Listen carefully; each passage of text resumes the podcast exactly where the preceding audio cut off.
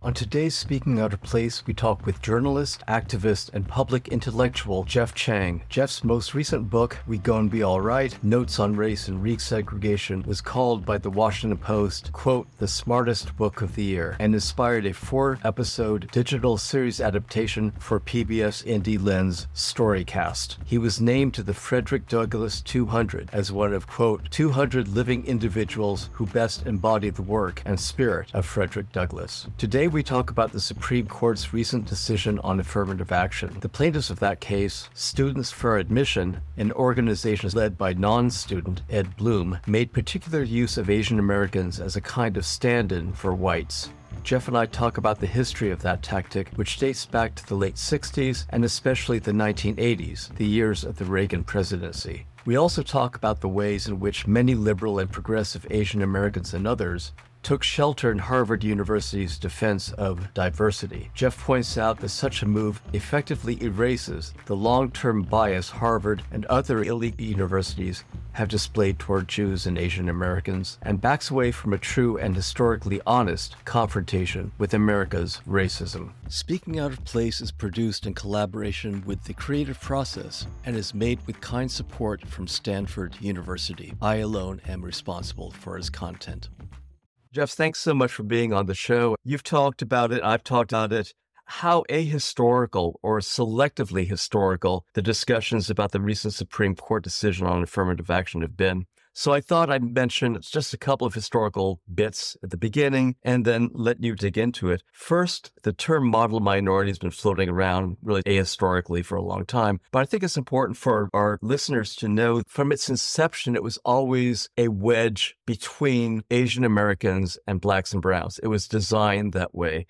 It came out of an article that was published in the New York Times by a sociologist named William Petersen, and this was in 1966. It's called Success Story Asian American Style, and it compared the success of Japanese Americans who didn't protest or supposedly didn't protest and were instead quietly assimilating into the US mainstream, even having been incarcerated uh, or relocated during the Second World War, as opposed to blacks and browns who had just the year before been part of the Watts Uprising. So it was this very stark contrast that this guy wanted to draw, and obviously it found a receptive audience. So I wanted to put that out there. And the second thing is that conservatives have been after affirmative action from the beginning, and it really solidified as early as 1980 when Ronald Reagan was running for president.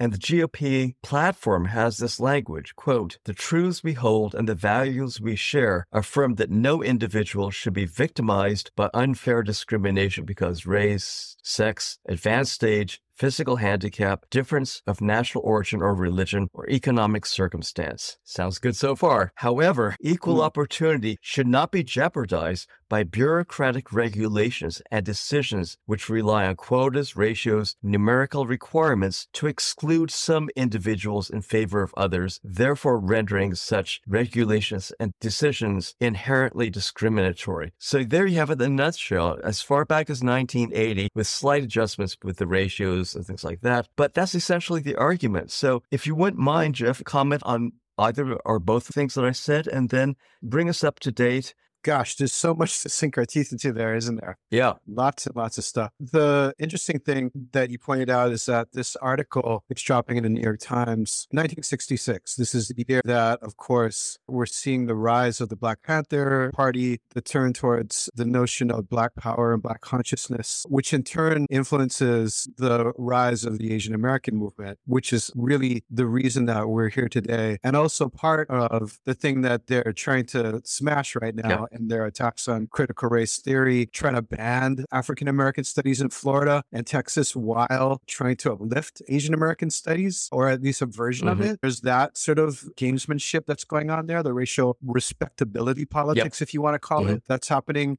in that current moment. There's just a clear line from that particular period to now. And the ideology of being able to pit a good minority against the bad minorities yep. in order to reverse the imperative restorative justice types of programs that were put into place to remedy historic exclusion and racism, to undo white supremacy. That's basically where we've been placed.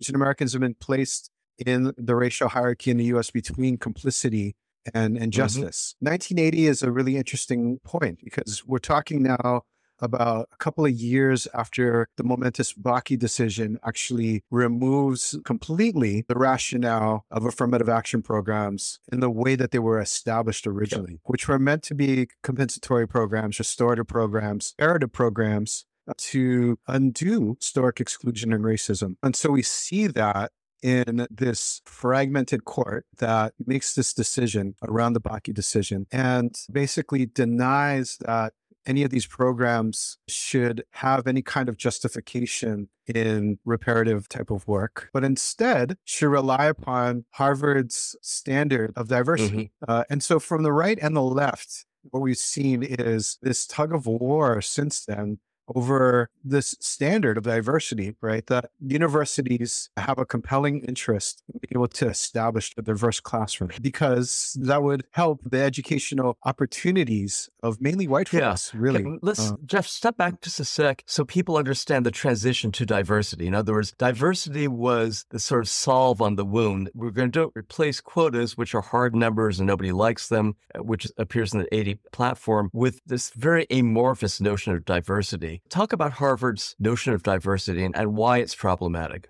Well, okay. So first of all, we should say that there was a split there on the court where basically four people on the court were like, we don't want to have affirmative action programs at all. We don't think that there's any reason to correct any kind of historic exclusion. We should just rule this out of bounds. And this is sort of the meaning of the Equal Protection Clause in the 14th right. Amendment, which is going back to your original point, ahistorical. Why did we have 14th right. Amendment? To be able to offer rights to those who have been completely disenfranchised of them, meaning slaves, African American slaves. And out of that, of course, comes a whole host of reforms that then lead us in the direction of racial justice. A hundred years later, this is where affirmative action is coming in, right?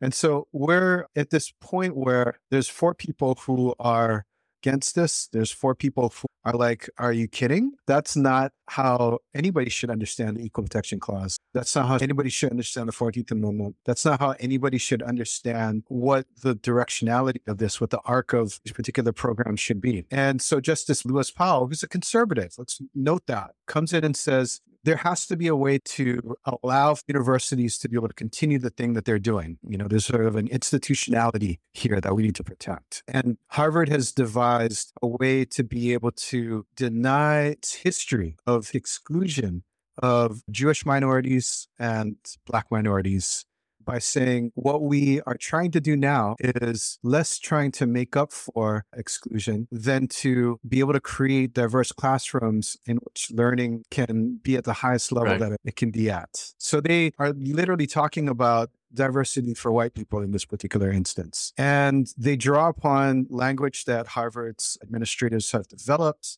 that literally compare people like Chicanos and African Americans to kayakers, yes. folks who grew up in Kansas. exactly. That's the version of diversity that that we end up having to defend mm. in 2023.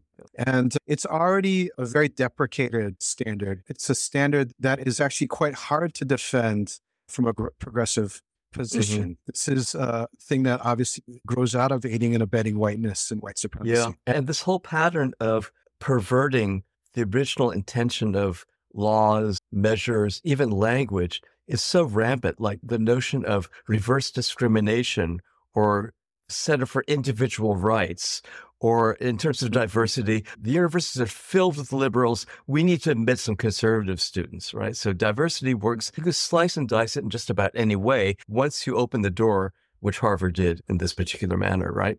Yes, absolutely. And so we get to this really strange kind of debate in recent times with this particular case. Students for Fair Admissions is an organization that was formed literally by the plaintiff, Abigail Fisher, her father, and Ed Blum, who's a person who has been steadily trying to figure out how to compromise and undo some of the most important pieces of legislation that have come down since the 1960s. In a previous case that he filed, Shelby County versus Holder, he sought to really take out undermine completely and destroy the, the Voting Rights yep. Act and succeeded in great measure. And we actually had a case this year that came up in the Supreme Court in which they actually drew the line. They said it was in North Carolina, and they said, no, we're not going to take this any further. Actually, we've already compromised this enough, but affirmative action, we're going to go ahead and undo that. So, you know, from jump, this was an orchestrated attack. It's been funded to the tune of millions and millions of dollars. This is not a group that is grassroots like David versus Goliath. Mm-hmm. This is Goliath versus David, yep. really. Yep. David being the continuing mass of underrepresented color yep. who are being excluded from the universities by the bridging of affirmative action, not the universities. So we need to get into that a little in a little bit when we talk about different positions mm-hmm. that Asian Americans mm-hmm. staked out in this. Before we go to that, I think it's really important to be able to say that what they determined was that having failed to undo affirmative action once and for all in the in their case against the University of Texas over 20 years ago, they decided that what they needed to do was to put a fix of color. And so they actively began looking for Asian American plaintiffs to serve as the face mm-hmm. of resegregation. And We'll talk about that a little bit more in a second. But they were looking literally for anti affirmative action Asian Americans. And they found them because there has been concerted effort to recruit Asian mm-hmm. Americans to the anti affirmative action cause since the 1980s. Right. So this sets us up, I think, to be able to describe what happened in the 1980s with Asian right. Americans in university admissions at selective universities like Harvard and Brown and UC Berkeley and UCLA and Yale and mm-hmm. Stanford. Mm-hmm. And I just want to insert before you get into that. I'm so glad you pointed out the instrumental Asian Americans because Abigail Fisher wasn't a great candidate. You know, her grades were super weak, and she said she wasn't admitted to UC. She was admitted to UC. She was just not admitted to the campus that she wanted. So it was a really shaky case, but they pressed on because they wanted to get the issue out. And, you know, they got something out of it nonetheless. But Asian Americans a much better symbol to get out there because then the right can say, we're not racist, we're anti racist. Anyway, Jeff, please right. go ahead. Yeah, absolutely. Well, what you have is beginning in the 1980s, of course, we see the election of Ronald Reagan and his shift to the right. And at the same time that this is happening, we have the generation of students who comes after the 1965 Immigration Act. And this is super important for Asian Americans who are one of the fastest growing racial quote unquote minority groups in the country during this time. And so applications from Asian Americans to these highly selective schools skyrocket literally right at the turn of the decade from the 70s going into the 1980s. And what we have is a growing recognition amongst white alumni that, hey, maybe the seats aren't going to be there for their kids and their grandkids. And so there's an uproar that actually takes place behind the scenes. And admissions offices come battlegrounds at these universities where folks are trying to figure out how to preserve what rightfully should be legacy mm-hmm. seats, these alumni believe, for their children and grandchildren against this rising tide, if you will. And I use that yeah, no. for very uh-huh. specific, but this overwhelming tide Asian Americans who are applying. I mean, there's literally talk during the 1980s about an Asian invasion exactly. on campuses exactly. like CLA, C Berkeley, Harvard, and that kind of thing. And so what Asian American activists, particularly mm-hmm. academics, mm-hmm begin to recognize on these campuses and Asian American students and faculty who are in this situation recognize right away. And so what we have is Asian American community uproar saying, like, why is it that despite these numbers are increasing so mm-hmm. rapidly, mm-hmm. We seem to have a cap every year yep. on the number of Asian Americans who have been accepted to these universities. And so Asian Americans organize in the Bay Area. Ling Chi Wang was leading the process here at UC Berkeley, backed by judges Ken Kawaichi, Judge Lillian Sing, Henry Der, who was at that time the executive director of Chinese for Affirmative Action. And then they were joined by a lot of students on the yeah. campus who were in an uproar over this and forced the university to actually disclose a lot of the information. And when that information was disclosed, like, oh, wow, they've actually been taking this admissions process, which is wholly mm-hmm. and every year doing these different types of tweaking of the rules in order to be able to exclude more Asians than whites. Yeah. If process. I could just insert the Stanford side side of it, which is that we have a committee called the Committee on Undergraduate Admissions and Financial Aid, QAFA, and we have student reps. And this year is 1986. A student named Jeffrey Au is on it. And they said, Well, does anybody have any ideas for what we should investigate? And his light up and say, yeah, man, let's investigate exactly what you're describing. And they sort of said, oh, geez, he took us at our word. We better do something. And they found out the report was, and this was very common, unconscious bias, right? We're not admitting that we did anything wrong, but yeah, there was something, but we didn't mean for it to be, and we'll do. And the minute that broke, Asian American admissions just rose exponentially. Yeah, absolutely. At UC Berkeley, and all of this stuff came out because there was community pressure and then state legislative pressure. And so at UC Berkeley, there was actually the state auditor general getting involved in doing a massive study of the admissions process. And what they found was that in 1986 at UC Berkeley, they had done things like changed the status of Asian Americans who were on equal opportunity program status, one of the protected programs back then, because of low income status, like removing them from protection. Yep. And that that impacted Asian Americans much more than it impacted whites. They would weigh of verbal scores higher than they would math scores. So they were doing all kinds of little yep. tweaking yep. of the process. And I want to make a side point here, which is that this still happens every year all across Absolutely. the board. What could come out of this particular case, I would hope, is a, more of a discussion about what universities should disclose about the admissions mm-hmm. processes before they open the window yeah. for yeah. students to be able to yeah. apply. It's totally opaque. Because yeah, go ahead. I, do you know? Did you know Mitchell Stevens when you were down here? So Mitchell Stevens is in the School of Ed, and he wrote this amazing book called, I think, The Making of a Class. Mm. He became an admissions office of a small college, and this is the tell-all book. You should check it out. Because it digs into exactly what you were talking about. Yeah, the opacity. Yeah.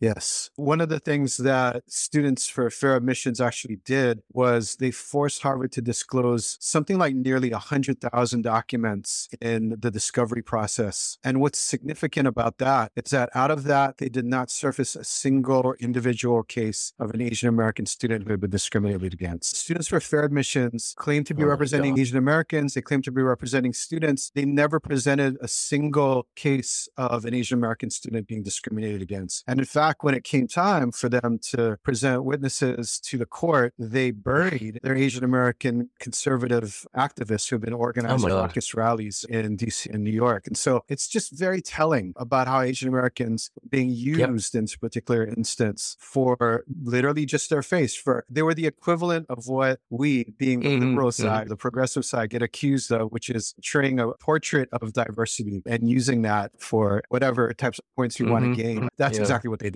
But getting back to the story here, what I want to say is that when Asian Americans were challenging selective universities in the 1980s, it was part and parcel of defending affirmative action. So that's how you can have a group like Chinese for Affirmative Action asking and demanding that there be transparency in the admissions process when it came to Asian Americans. Because what it proved was that Asian American students and white students were not competing in this sort of colorblind meritocratic process. What it proved was that merit was mm-hmm. fungible mm-hmm. when it came to historically excluded groups that could still be discriminated against in society. Merit's fungible. And so that's the big, I think, lesson and takeaway uh, from all of this that we have to really be careful to say that it's a zero sum type yep. of process yep. here and that one seat that doesn't go to an Asian American is being given to an African American. This came out of a problem in which white alumni were worried about a seat going to an Asian American being taken away from their child or grandchild. And yet, if we look at the problem, that is a problem that's specific specific to these selective universities, which there yeah, are maybe a hundred yeah. less, right? Scarcity mm-hmm. of seats, right? But the problem in U.S. Mm-hmm. society mm-hmm. is the resegregation exactly. of education. And so to substitute a solution in which we're solving for a hundred universities by resegregating higher education the rest of the century, that's just and, unconscionable. And, and it's this impossible to prove assertion. The seat that would have gone to my daughter or son went to X. There's no way in the world that could ever be proven there's so many other possibilities, but it sticks. It sticks because it's a, an easy formula. Well, it's a part of a larger narrative mm-hmm. battle that the left yeah. is losing. Because what the conservatives have been really good about, I think, in all aspects of US life, is to be able to put the narrative of scarcity before people and to use that to mm-hmm. provoke mm-hmm. fear, right? And so Asian Americans could be the folks who are probably the most invested in the mm-hmm. meritocracy. Mm-hmm. Every yeah. year, I have family members, community members, friends of friends who are coming to me and going, okay, how do we get into yeah. Stanford? Yeah. Right? How do we get into UC Berkeley? We know that you should know. And it's at these particular points in which you look at these parents and you say, wow, they've been investing in these kids. They moved into the right school district. They sent them to all of the the programs. They've been thinking about this process for for like 15, 16 yeah, years yeah. for their child. And it's hard to look them in the face and be like, look, if they don't get into Stanford, which we hope they do, if, we, if they don't get into UC Berkeley, which we hope they do, they're going to yeah, still be fine. It's hard to tell folks that because they're so much emotionally invested in that. But I think because of that, Asian Americans are actually in the perfect place to be able to actually question the whole foundations of what we're talking about here with what's supposed to be a common yeah. meritocracy. Yeah. There's no seat that's guaranteed at Harvard for yeah. anyone. And Harvard was really fighting for its right to be able to curate the class mm-hmm. that they want to yeah. create. And, you know, I, was saying in terms of the scarcity issue, universities like Stanford are really complicit in selling that. They don't do it openly, but they feed that image and all the, it's marketing. And it's really, and then kids come. And if they get in, a lot of them have really a hard time dealing with the stress because they've built into this I'm in the land of milk and honey, and I better excel in this incredibly elite class supposedly. That's the myth. So the mental health issues that we're talking about here, which begin, as you say, when the child is young, this is another aspect I think it's important to put out there because then the idea of merit also becomes problematic, right? In it from that angle.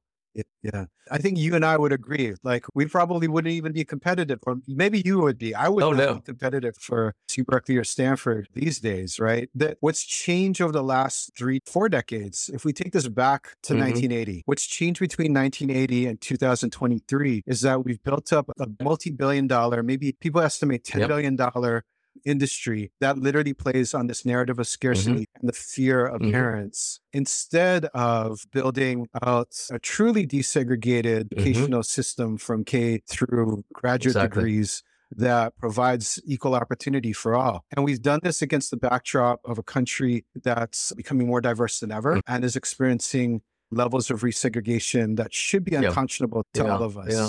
So, talk more about the different positions Asian Americans, either individually or in groups, have taken around this issue. Well, I think this is where the narrative battle was mm-hmm. lost. The larger question here, of course, we're talking about this sort of toxic meritocracy and to date our unwillingness to actually confront that straight on, mm-hmm. right? And when I say us, I mean Asian American yep. community leaders and scholars. Well, in some ways, you and I and so many of our colleagues and friends have benefited from meritocracy. Mm-hmm. And yet it's taken us away from a commitment to being able to create and fight against the reset of education in the US. And so that's the larger piece of it. What I think happened in this particular instance is that faced with an impossible legal case, Asian Americans became complicit with Harvard's mm-hmm. line on how they needed to argue this particular case. And when I say Asian Americans, I say that deliberately because if you look at the amicus briefs that were filed before the court on the liberal and the progressive side from Asian Americans, exactly zero of them mentioned any of the history discrimination against Asian Americans during the 1980s in these self same universities. And I am still struggling to figure out why. I think that some of it is because we haven't done necessarily a good enough job of being able to pass on this mm. history. But I think a lot of it has to do with folks who were there at the time feeling like our only narrative hope here really is to be able to get in line behind Harvard's narrative. Harvard's mm. narrative was always we've never discriminated. This has never been a university that's discriminated against anyone. Oh. And so that it left them in a very strange position in oral arguments in which the right was raising the explicit discrimination yep. against Jewish students especially Jewish immigrant students in the early mm-hmm. 20th century. And Harvard saying, well, gosh, that was unfortunate. And Asian Americans having nothing to say about any of that how it repeated itself in the 1980s yeah. against us right? And we've just laid out like why it would be logically, I think, possible, not to mention the morally and ethically mm, the right thing yeah. to do to be able to tie that discrimination to defensive affirmative action, but they refuse to yeah. do it. And I think it's because of the diversity standard that Harvard had to defend. Harvard saying essentially, this is the diversity standard that we came up with. You all accepted it. We need to be able to continue to maintain this and in fact, of course, it's really the only path that they can take mm-hmm. legally. But what it did narratively mm-hmm. for Asian Americans to deny this history, to suppress this history, and not to be able to take an independent stand from Harvard was to do a few things. One was we're not passing on this fundamental part mm-hmm. of our history, a really important part of Asian American history. And it's not to say that what we learned with it was cut and dry, that there were heroes and villains. It's very complicated, absolutely. But what we did was in the 1980s established a narrative that these universities are not necessarily to be trusted. Right? That as people are applying to these universities, they should assume that they're actually going to get discriminated against. And what the right did was they found a scapegoat for that in affirmative action programs. And what the left has never done is to say, that's not it. That's not what it's about. Right. And here's why. Right. And Harvard needs to argue that they've been a fairly mm-hmm. racial, mm-hmm. neutral institution for most of their existence, which we all know not to be true. But for Asian Americans to gaslight what's now been three generations of parents who have taken their kids and put them through this particular process, to gaslight them and say there's no discrimination is really to lose those Asian Americans to, to the other side. And I think that's why you saw such a silence, mm, or at least a mm-hmm. quietude amongst a lot of Asian American progressives about affirmative action on this issue. We weren't telling yeah, the truth. Yeah. We weren't offering the real deal to yeah. folks. And as a result, you get to court and you don't even arm justices like Justice Jackson or Justice Sotomayor with a full analysis of how Harvard's discrimination against Asian Americans in the past actually relates to previous discrimination and continuing discrimination against their communities. Yeah, you put it so powerfully and so well, Jeff, that it's like staying in the box that you've been given. And it's also a defeatist attitude, right? That we can't even mention these things, but because it'll take away our last good chance. When in actuality, that's a very short run type of way of looking at it, right? And you and I are thinking about the long run, mm. which includes precisely defending an educational system that would present these critiques in the belly of the beast, right? In other words, okay, fine, you get in, but let's really look at what the whole process was about. Right. Yeah. And it, it just makes it harder. It makes everything harder from here on out. You know, there's a sense of distrust between Asian Americans and other communities of color when it comes to questions of education. We've emboldened the right has been attacking diversity yep. plans in magnet high schools across the country. And this is our opportunity to actually be able to take a very strong stance that's pro diversity, to be able to call out the other side as anti diversity, which is a powerful narrative mm-hmm, strategy, mm-hmm. right? To say these folks are fighting against the future. The US is already here. The main question is how we're going to make a future of it all, right? So if you're going to fight against the future by being anti diversity, and if you're fighting for the right to have Thomas Jefferson High School or Lowell High School be 90% Asian American, then what are you really yeah. fighting for? I think that if we put it in those kinds of terms, most folks in Asian American communities, let alone other communities, would be like, yeah, that doesn't make any sense. I don't think that's a core value to Asian Americans. Asian Americans have shown over and over again Um, that they're profoundly pro diversity. Yeah, exactly. Term Asian American, yeah. the whole conception of the idea of Asian American is based on diversity. Have you seen any inklings in other Asian American scholars of recognizing what you're putting your finger on? How can we grab anybody's out there and sort of bring them into the loop? Well, there's a few things that I would say. One is that as much as I love the lawyers and as much as we have to follow mm. their lead on cases and these kinds of things, lawyers are not the best narratives. They're, they're at the box. I mean, they're beholden to the box. That's their job, right? That's their job and they need to do their job and exactly. we need to do our job. So those of us who are, exactly. are scholars and thinkers and writers and pundits and artists and cultural makers, we need to be able to make sure that we are holding ourselves accountable mm-hmm. to our communities and being able to then have a united front when it comes to different types of things like this. You know, I'm not the kind of person to go back and restage battles endlessly mm-hmm. and that kind of thing.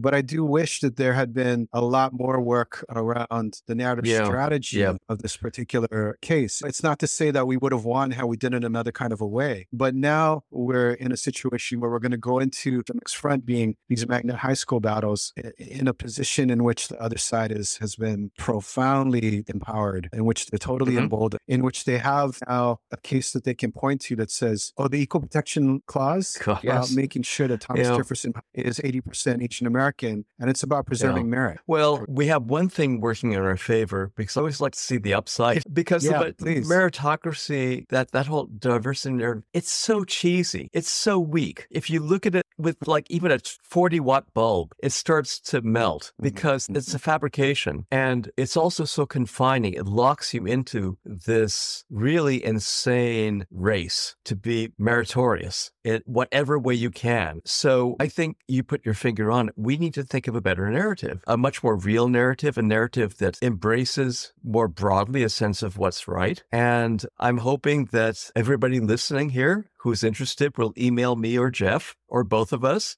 because that's how things start. It starts by having an opposing or a different viewpoint out there that people start slowly signing on to. I just want to say real quick the narrative mm-hmm. is a narrative is not one of scarcity. It's exactly.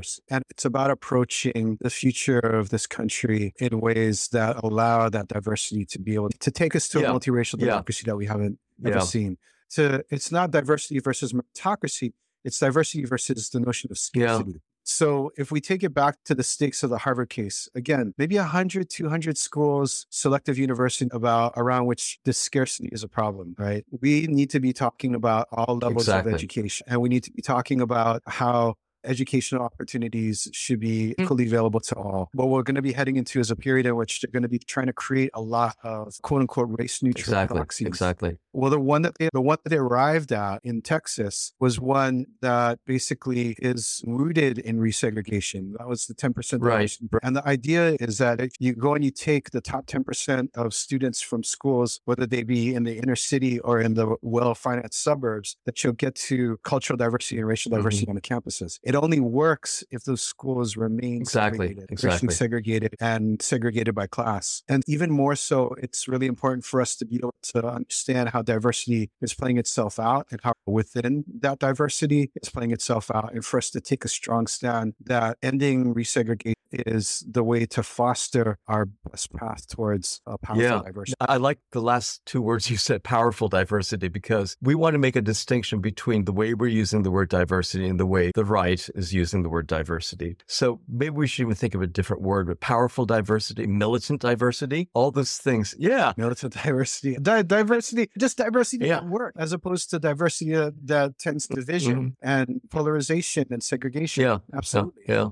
Yeah. I'm glad that you mentioned the affirmative action is part of a whole slew of things anti abortion rights, anti voting rights. Mm-hmm. And in many of the cases, it's again a really warped notion of history. Like history doesn't exist anymore. We don't need these things because we solved the problem, right? That's what they did with voting rights. Mm-hmm. It's past mm-hmm. us. So there are all sorts of devious narratives out there that it's up to us as progressive educators to show light on and to show the truth. And Jeff, your work has always done that. I'm so honored to have you on the show, and I'm committed to working with you and anybody else who wants to have a united front against this kind of stuff. I appreciate you so much. Keep on fighting the okay. fight. So we'll leave it at that for this one, but we're going to do more stuff, right? Yeah, you got it. I love talking. Me too. Take care. Okay. Take care. Please take a moment to like this episode and subscribe to this podcast. This will help bring it to other people's attentions. You might also follow me on Twitter at Palumbo Liu and let us know about any subjects you would like us to cover or people or groups you'd like us to interview.